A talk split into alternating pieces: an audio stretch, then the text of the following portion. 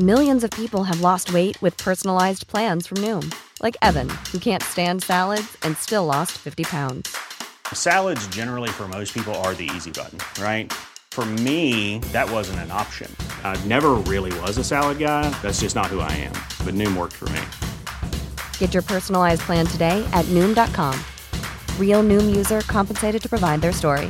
In four weeks, the typical Noom user can expect to lose one to two pounds per week. Individual results may vary.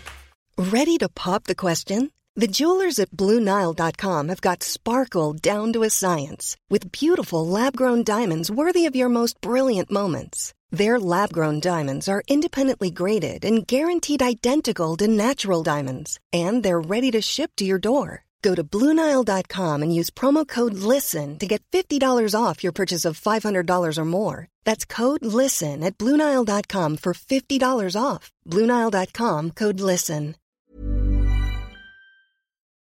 Hei der, det er Lars Kristian. Før vi går i gang, så vil jeg gjerne få lov til å takke dere som lytter på. For eh, vi har nettopp satt ny lytterrekord. Vi gir alt vi har for å lage de her dokumentarene, og for at de skal komme ut så ofte som mulig. Men eh, det vi gjør, er helt meningsløst, uten dere som lytter. Så til alle sammen som har vært med fra begynnelsen, og til dere som stadig finner fram til oss. Tusen hjertelig takk. Men eh, nå vil jeg gjerne at du ser for deg at du går om bord i et lite rutefly. Idet du tar det første steget inn i flyet, må du bøye deg litt, for å ikke dunke hodet i taket. Med krumma rygg går du noen skritt bortover den smale midtgangen og setter deg ned i ett av de 19 setene.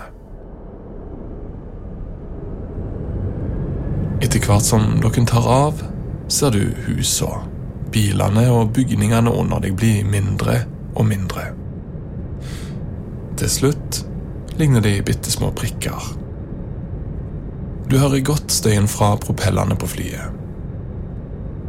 Underveis i flyturen fortsetter du kanskje å kikke ut av vinduet, og gleder deg over den klare blå himmelen, her over skyene. Så vender du blikket mot passasjeren som sitter noen seter foran deg, idet han reiser seg opp. Akkurat da dere skal gå inn for landing. Du ser at han beveger seg mot cockpiten. Først tenker du ikke på at det er noe rart med mannen som reiser seg opp. Han trenger kanskje strekke på beina eller har et spørsmål til pilotene. Men så ser du at han tar hånda ned i bukselinninga og drar fram ei øks. Nå har du to valg. Enten gripe inn, eller bli sittende. Forhåpentligvis er det her valg du aldri behøver å ta. Men det måtte den lille gruppa med mennesker som du snart skal få møte.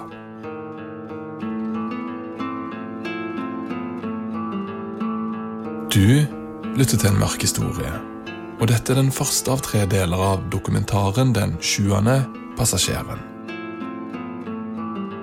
Mitt navn er Lars Kristian Øverland. Og fortellingen du nå skal høre, er produsert av Rasmus Spitz og Nora Brøndseth, som har historien.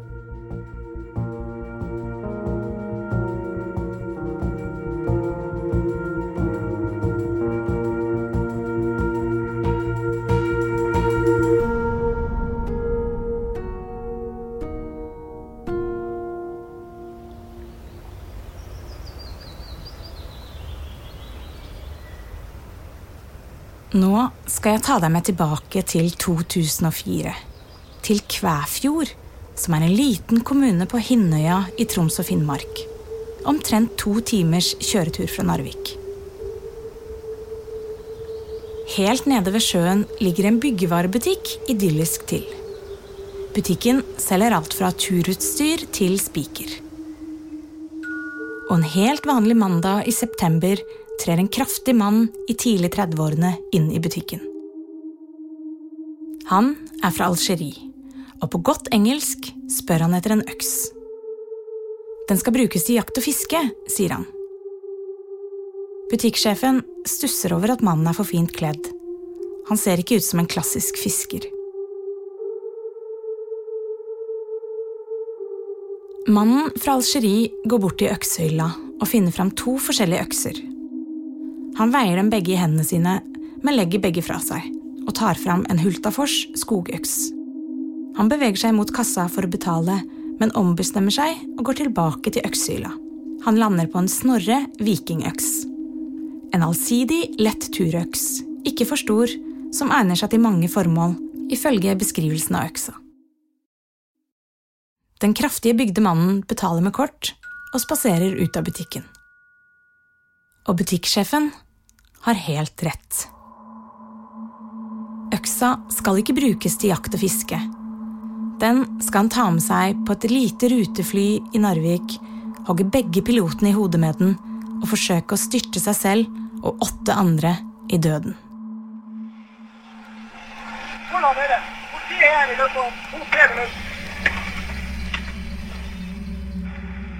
Det mannen med øksa velger å gjøre, skal få store konsekvenser.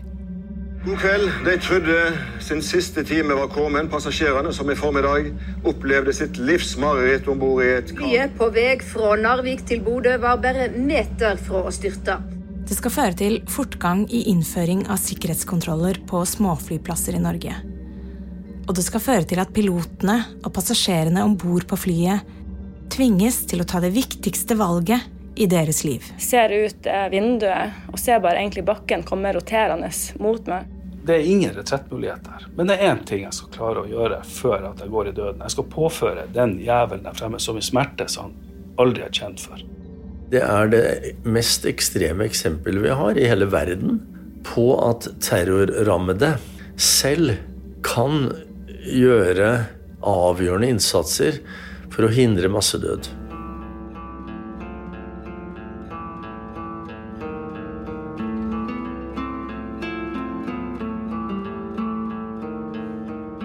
Skal nå få et lite innblikk i forhistorien til noen av disse menneskene som ender opp på samme fly. En av dem er Malene Fransen. Og hun er den yngste av alle passasjerene som skal gå om bord på flight 605 til Bodø. Hvem er jeg? Jeg vet ikke hvem jeg er. Hvordan skal jeg presentere meg? Kan du ikke starte med å fortelle litt om eh, hva slags oppvekst du har hatt? Ja. Um, jeg har hatt en uh, veldig fin oppvekst. Uh, min store lidenskap når jeg var yngre, var alpint. I årene før hendelsen på flyet er Malene en aktiv ungdom.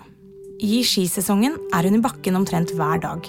Det begynte vel tidlig når jeg var lita, at jeg sto på ski sammen med familien og alt. Og så ble man jo mer og mer hekta på det. Det var et veldig godt skimiljø i Narvik, det har det egentlig alltid vært. Uh, og vennene rundt satsa også, og da ble det på en måte et et stort miljø. Så det ble jo som en til familie man har oppe i bakken. Og, og det var det som var i fokus på, på ungdomsskolen og den tida av, av, oppveksten. Malene bor på denne tiden sammen med mamma Mariell, pappa Trond og lillesøster Tina. Og Trond er ofte med på skirenn når Malene skal konkurrere. Hun er en sta ungdom som setter seg høye mål. Og hun blir skikkelig sur på seg selv hvis hun ikke klarer det hun skal. Men da er pappa Trond god å ha. Når man har det kjipt, så er han veldig flink til å, å få oss til å føle oss bedre. Jeg husker når jeg kjørte på ski, og uh, hvis jeg har gjort et dårlig renn Som sagt, jeg har et uh, jeg setter meg høye mål og blir veldig lei meg når jeg ikke får det til. og jeg blir lei, Både lei og sint når jeg mislykkes. Men han er veldig flink til å komme inn på sidelinja og minne meg på om de positive tingene. Han kunne si at men hør nå her, på det rennet, du hadde en dritbra start, og de svingene der som var så vanskelig, de klarte du. Ja, du datt litt senere, men tenk hvis du hadde kjørt sånn hele veien. Og sånn har han alltid vært sånn, en veldig god støttespiller. Og denne støttespilleren skal hun også ha med seg om bord på flyturen som skal brenne seg fast i minnet hennes. Eh, og det var jo kanskje lurt i forhold til hvordan utfallet ble på denne reisen. Og kanskje er det ikke så rart at Malene blir glad i å stå på ski ned en bakke i opptil 120 km i timen. For hun har både en mor og en far som er glad i fart og spenning. I alle fall var de det før de fikk barn. Og kanskje fikk hun det inn med morsmelken den gangen pappa Trond kjørte motorsykkel med mamma Mariell bakpå, med Malene i magen. Den gang de begge ikke ennå var blitt foreldre og fortsatt følte seg udødelige. Du til og med steila, kjørte på bakhjulet med den. 200 km i timen mens hun lå i magen din. Ja. Er det rart, er det rart at hun har blitt sånn? Der har du det. Det må du ikke si til henne. Nei. På samme tid som Malene bruker omtrent all sin fritid på å terpe på svinger og utforkjøringer i fjellene som omringer Narvik, reiser en ung dataingeniør fra hjemlandet sitt Algerie. Året er 2002, og han forlater sitt eget IT-firma, en bijobb som underviser på universitetet der han bor, og en mor, far og flere søsken. Og han legger ut på reisen som to år senere skal bli skjebnesvanger for Malene og de andre passasjerene på Cato Air-flyet 605 til Bodø. I passet han reiser med, heter han Ibrahim Bentera. Men det er ikke hans ekte navn. Algerie er på denne tiden preget av etterdønningene fra en borgerkrig som foregikk i over ti år, hvor det anslås at mellom 100 og 200 000 mennesker mistet livet i harde kamper mellom landets militære og flere ulike væpnede islamistiske grupperinger. Men selv om den blodige borgerkrigen er over, skjer det på 2000-tallet stadig terrorangrep mot sivile. Ja, Han oppga jo at han hadde blitt trua av terrorister etter en episode i Algerie hvor flere personer ble drept. Margrethe Thorsæter er på denne tiden politiadvokat ved Salten politidistrikt. Etter det så skal terroristene ha misbrukt hans dokumenter. Eh, og så opplyste han vel at han hadde kjøpt et falskt pass eh, for å komme seg ut av landet da. Dataingeniørens egentlige navn er Brahim Botera. Han var en aktiv forkjemper for et islamistisk styre i hjemlandet som ung, men flykter selv fra en islamistisk terrorgruppe. Det er i alle fall den forklaringen han gir norske myndigheter når han søker asyl. Hva som stemmer med forhistorien til Botera, er vanskelig å vite. Ifølge boka Vi styrter, som er skrevet av Yngve Jacobsen, forklarer han at han blir mistenkt av politiet for å samarbeide med en terrorgruppe, fordi hans nøkkelkort er funnet i forbindelse med et terrorangrep. Men Botera hevder at han mistet dette nøkkelkortet da han selv nesten ble offer for et terrorangrep bare noen dager tidligere. Så av frykt for både terrorister og algerisk politi flykter han derfor fra landet. Og først søker han politisk asyl i Belgia, så i Danmark. Begge steder får han avslag. Så reiser han til Norge. Og mens han er på flukt, blir han dømt til ti års fengsel i hjemlandet.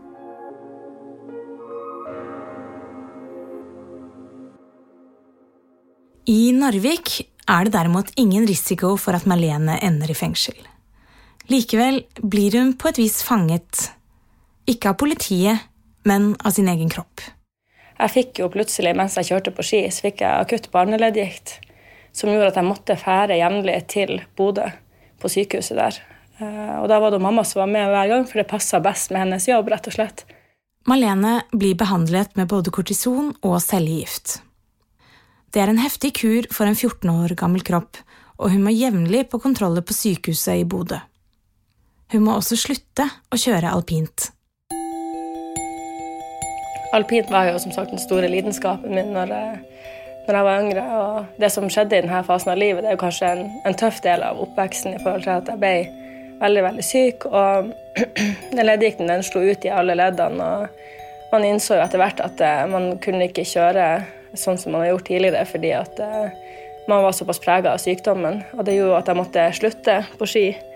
Um, så ja, det var kanskje en ganske kjip periode av livet, da, men um... Og i perioden hvor Malene reiser fram og tilbake fra Narvik til Bodø for kontroller på sykehuset, prøver Botera å finne seg til rette på Nordkalotten asylmottak i Narvik. og mens han bor der, får han avslag på asylsøknaden sin. En av begrunnelsene er at forholdene i Algerie nå har blitt bedre. Han klager på vedtaket, og mens han venter på klagen, kommer han i klinsj med både de ansatte og de andre beboerne på Nordkalotten mottak. Så Ble han etter hvert flytta over til et mottak på Borkenes utenfor Harstad pga. uakseptabel oppførsel, truende atferd mot bl.a. ansatte i Narvik. Botera blir flyttet til Borkenes asylmottak, omtrent to timer fra Narvik. Og vi fant jo ut at han var ikke akkurat blitt populær på mottaket på Borkenes heller. Og mens Botera bor på Borkenes asylmottak, får han avslag på klagen sin.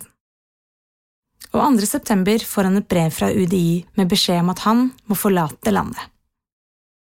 Og før han drar fra Borkenes, gir han romnøkkelen sin til en venn på mottaket og ber han om å oppbevare den for ham. Så reiser han til Narvik. Og fra dataloggen på en av PC-ene på mottaket kan politiet senere se at noen har vært inne og prøveflydd et lite fly av typen Dornier 228 på nett. Det samme type fly som Malene skal ta til Bodø den 29. september 2004. Men denne dagen skal ikke mamma Mariell være med som reisefølge slik hun pleier. Det var jo blitt litt endring i siste liten. Fordi at det var alltid mamma som var med meg til Bodø. For det passa best med hennes jobb, rett og slett. Men her måtte How would you like to look five years younger? In a clinical study, people that had volume added with Juvederm Voluma XC in the cheeks perceived themselves as looking five years younger at six months after treatment. Look younger, feel like you. Add volume for lift and contour in the cheeks with Juvederm Voluma XC. Reverse signs of aging by adding volume to smooth laugh lines with Juvederm Volure XC. For important safety information and to find a licensed specialist, visit juvederm.com. That's J U V E D E R M.com. Not for people with severe allergic reactions, allergies to lidocaine, or the proteins used in Juvederm. Common side effects include injection site redness, swelling, pain, tenderness, firmness, lumps, bumps, bruising, discoloration, or itching. There's a risk of unintentional injection into a blood vessel, which can cause vision abnormalities, blindness, stroke, temporary scabs, or scarring. Talk to a licensed specialist to find out if it's right for you. Ready to pop the question? The jewelers at BlueNile.com have got sparkle down to a science with beautiful lab grown diamonds worthy of your most brilliant moments. Their lab grown diamonds are independently graded and guaranteed identical to natural diamonds, and they're ready to ship to your door. Go to Bluenile.com and use promo code LISTEN to get $50 off your purchase of $500 or more. That's code LISTEN at Bluenile.com for $50 off. Bluenile.com code LISTEN. Planning for your next trip? Elevate your travel style with Quince. Quince has all the jet setting essentials you'll want for your next getaway, like European linen, premium luggage options, buttery soft Italian leather bags, and so much more. And is all priced at 50 to 80% less than similar brands. Plus, Quince only works with factories that use safe and ethical manufacturing practices. Pack your bags with high-quality essentials you'll be wearing for vacations to come with Quince. Go to quince.com/pack for free shipping and 365-day returns. Millions of people have lost weight with personalized plans from Noom, like Evan, who can't stand salads and still lost 50 pounds. Salads generally for most people are the easy button, right? For me, that wasn't an option. I never really was a salad guy. That's just not who I am. But Noom worked for me. Get your personalized plan today at Noom.com. Real Noom user compensated to provide their story. In four weeks, the typical Noom user can expect to lose one to two pounds per week. Individual results may vary. Hun plutselig inn i siste liten på jobb, så vi måtte få gjort om på det som pappa ble med istedenfor.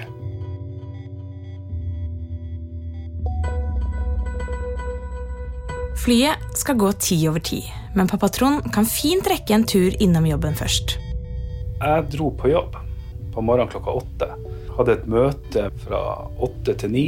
For i 2004 går det kjapt å komme seg på flyene i Narvik. Så dro jeg hjem og så plukka bare opp om alene, da, og så kjørte vi ned til flyplassen. Parkerte utfor, gikk inn. Ingen security.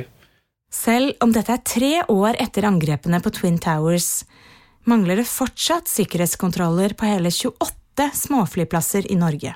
Og Framneslia, som er flyplassen i Narvik, er en av dem. Man stusser jo litt på selv da liksom, rart det ikke er noe mer. Du går bare rett inn og er du kafeen. Det er ikke noe mer. Du bare, hvis du har, det er ikke så mange som sjekker inn bagasje heller på sånne fly. Det er jo stort sett dagsturer og sånn. Trond og Malene setter seg ned i kafeen. Har litt tid til flyet skal gå. og Kjøpe seg en kaffe og skanne litt de rundt seg. og Noen hilste nå til meg som visste hvem jeg var. og ja, og Malene gjorde vel det samme, regner jeg med. Og Malene merker seg spesielt én av de andre på flyplassen. Jeg vet ikke, På den alderen så legger man jo merke til mye rart. Men jeg, la merke til han her mannen her, for han, han så litt annerledes ut enn det vi andre gjorde på flyplassen. Han hadde veldig mye hårgelé i håret. så det var sånne rare ting som man, man sitter og kjeder seg på en flyplass, og man legger merke til ulike ting. Og det var en ting som jeg hang meg litt opp i. Det var nå det voldsomme bruk av hårprodukter som han hadde gjort. Men, uh... Denne mannen er Brahim Botera. Han er høy og kraftig bygd. Malene merker seg håret hans. Men det Malene ikke kan se, er øksen han har på innerlomma av jakka si. Og det hun heller ikke vet, er at han har brukt opp sine siste penger på denne flybilletten.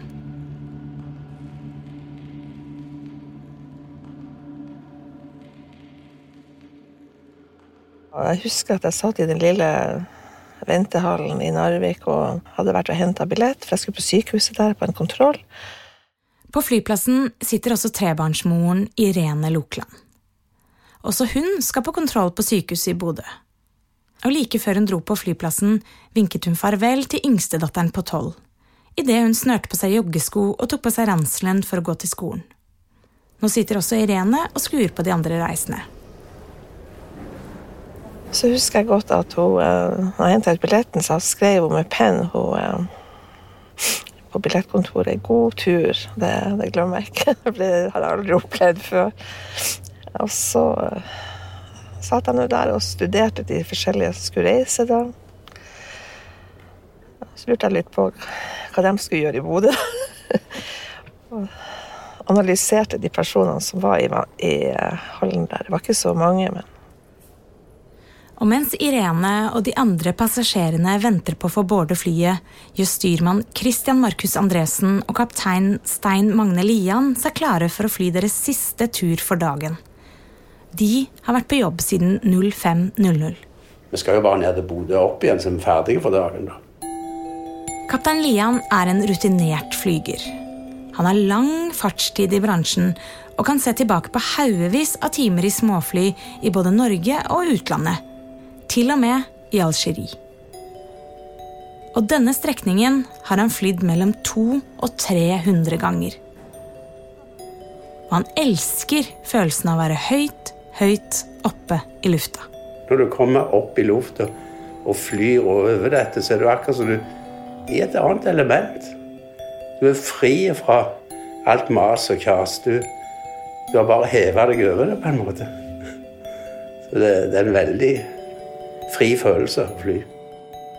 Og flyet av typen Dornier 228 er han godt kjent med. Han sverger til slike små manuelle fly. En Dornier er jo veldig trang inni. Altså, han er jo så lav at selv om jeg er 1,70 høy, så må jeg bøye meg en del for, for, å komme inn. Når du skal inn i selve cockpiten, så er det jo Du må nærmest åle deg inn.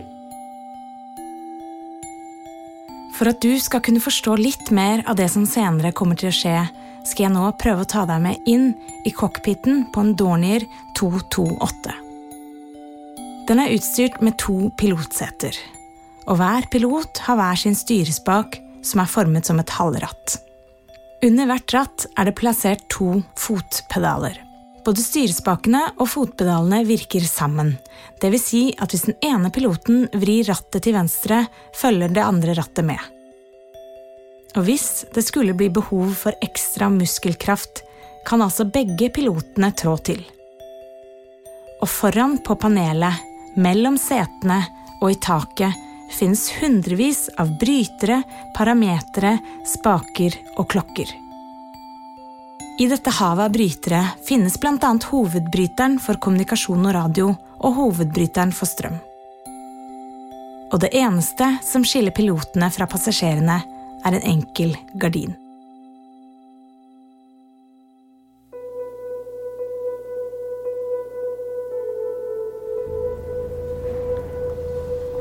Så, eh, så ble det bare ropt opp at nå var det bare å gå om bord i flyet. Pappa Trond igjen. Så jeg husker eh, godt at han så meg i øynene, han en, ene han som var styrmann på flyet, på tur opp trappa og hilste på de som kom inn. Styrmann Andresen står utenfor flyet i hvit skjorte og flygeruniform. Man kan ikke se på han at han bare ti måneder tidligere var med på det som burde vært den mest dramatiske hendelsen i karrieren hans. Flyet han da styrte, som er av samme typen som han nå skal fly, ble truffet av et lyn i innflygningsfasen.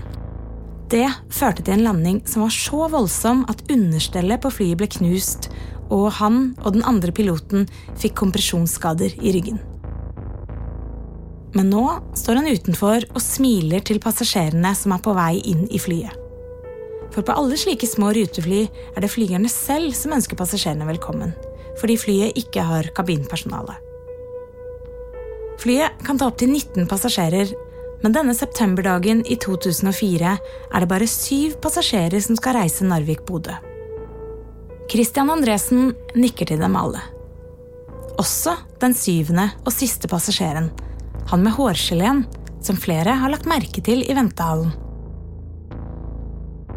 Og ingen av dem, med unntak av én, er forberedt på det som skal skje.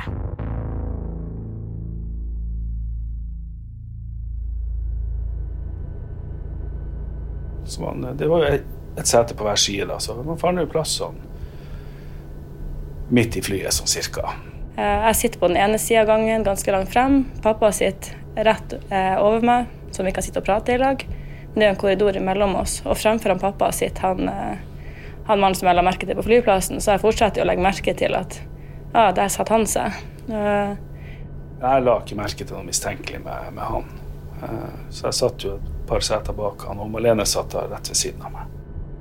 Alle de syv passasjerene har funnet seg en plass. Kaptein Lian har kontrollert sjekklistene, og så kommer styrmann Christian Andresen inn i cockpit. Og sier at ja, alt er bra. Siden han som sitter lengst framme, han leser jo ei arabisk bok. Ja vel, så ja ja, han må vel få lov til å lese i den. Ja, jeg tenkte ikke mer på det. Og så tar vi ja, klar for avgang, og alt er helt normalt.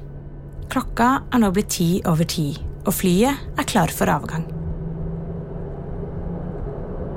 Det er klart og fint flyvær.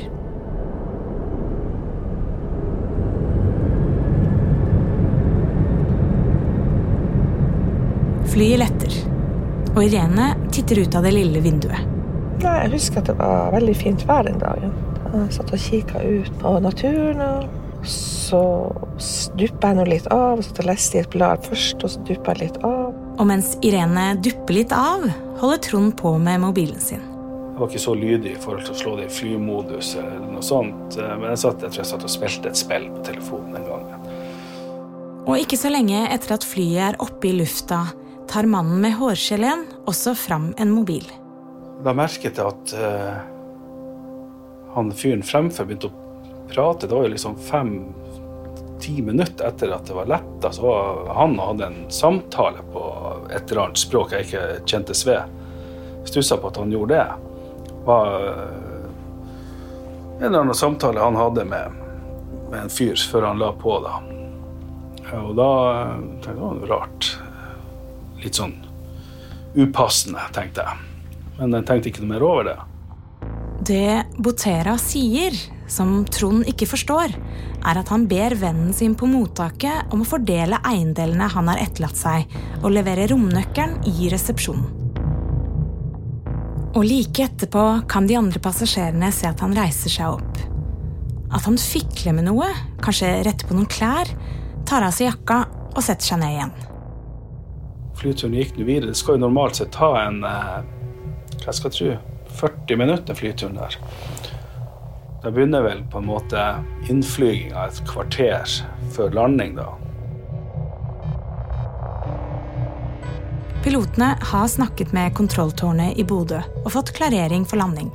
Christian Andresen styrer flyet, og Stein Magne Lian går gjennom sjekklisten. Han kontrollerer kurs, trykk, høyde og fart. Og vi flyr ned mot Bodø. og Ingenting unormalt. Merker ingenting.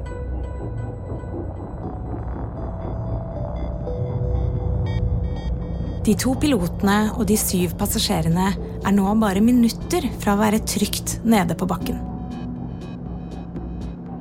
Da satt jeg nesten sånn halvduppa litt og følte, litt, følte ikke så mye med. Men jeg ser han røyse seg fremfor, tar av seg beltet og går frem mot cockpit. Så jeg tenkte bare ja, det er jo ikke noe Kan hende han vil spørre om noe.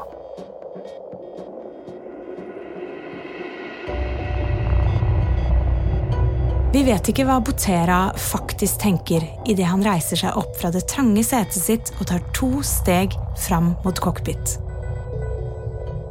Men vi vet at han ikke skal spørre om noe. For han tar nå et fast grep med venstre hånd rundt skaftet på øksa som han noen minutter tidligere har tatt ut av lomma på jakka og plassert i bukselinningen. Og på mobilen hans er det lagret en avskjedsmelding hvor det står Før jeg forlater denne urettferdige verden preget av USA, vil jeg si ta vare på deg selv. Den meldingen ser selvfølgelig ingen av de andre passasjerene. Men flere av dem skal i de neste sekundene ta valg som blir de viktigste i deres liv.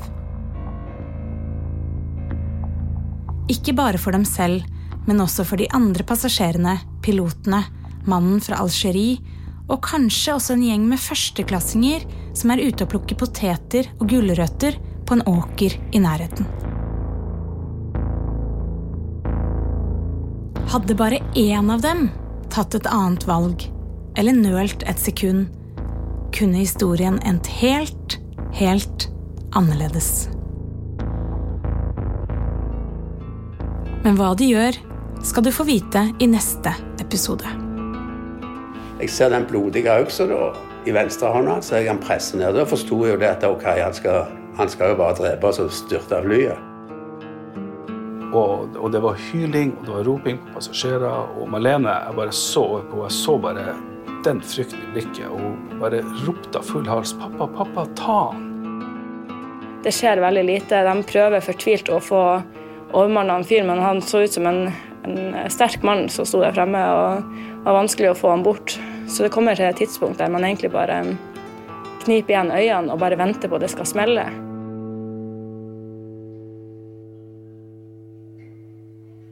Neste episode kommer om ei uke. Men om du vil høre den allerede nå, kan du abonnere på oss i Apple Podcast eller med å følge lenka i episodebeskrivelsen. Da får du alle episodene med en gang vi slipper nye serier. Du slipper reklame, og kanskje viktigst av alt, du støtter oss, sånn at vi kan fortsette å lage så gode dokumentarer som vi bare klarer. Hvis du allerede abonnerer på oss, tusen hjertelig takk. Du har hørt på en mørk historie, og dette var den første av tre deler av dokumentaren Den sjuende passasjeren. Historien er produsert av Nora Brøndseth og Rasmus Spitz. Lydmiks av Gustav Sondén. Eksekutive produsenter er Joel Silberstein Hont og David Mehr på Third Air Studio. En ekstra takk til Yngve Jacobsen, som har skrevet boka Vi styrter. Vi i redaksjonen kan varmt anbefale hans historie om det som skjedde. F.eks. skildringen av Botera som kjøper øksa, som du fikk høre helt i starten er henta fra boka. Vi styrter er i dag tilgjengelig som lydbok på Storytel. Andre beskrivelser av Botera sitt liv er bl.a. henta fra dommen. I starten var fra TV 2 og NRK.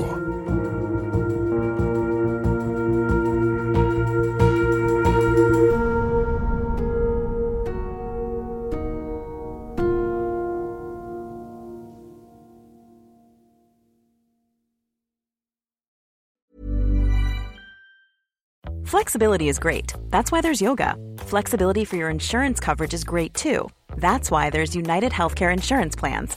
Underwritten by Golden Rule Insurance Company, United Healthcare Insurance Plans offer flexible, budget friendly coverage for medical, vision, dental, and more. One of these plans may be right for you if you're, say, between jobs, coming off your parents' plan, turning a side hustle into a full hustle, or even missed open enrollment. Want more flexibility? Find out more about United Healthcare Insurance Plans at uh1.com. Hi, I'm Daniel, founder of Pretty Litter. Cats and cat owners deserve better than any old fashioned litter. That's why I teamed up with scientists and veterinarians to create Pretty Litter. Its innovative crystal formula has superior odor control and weighs up to 80% less than clay litter. Pretty Litter even monitors health by changing colors to help detect early signs of potential illness. It's the world's smartest kitty litter. Go to prettylitter.com and use code ACAST for 20% off your first order and a free cat toy. Terms and conditions apply. See site for details. Even when we're on a budget, we still deserve nice things.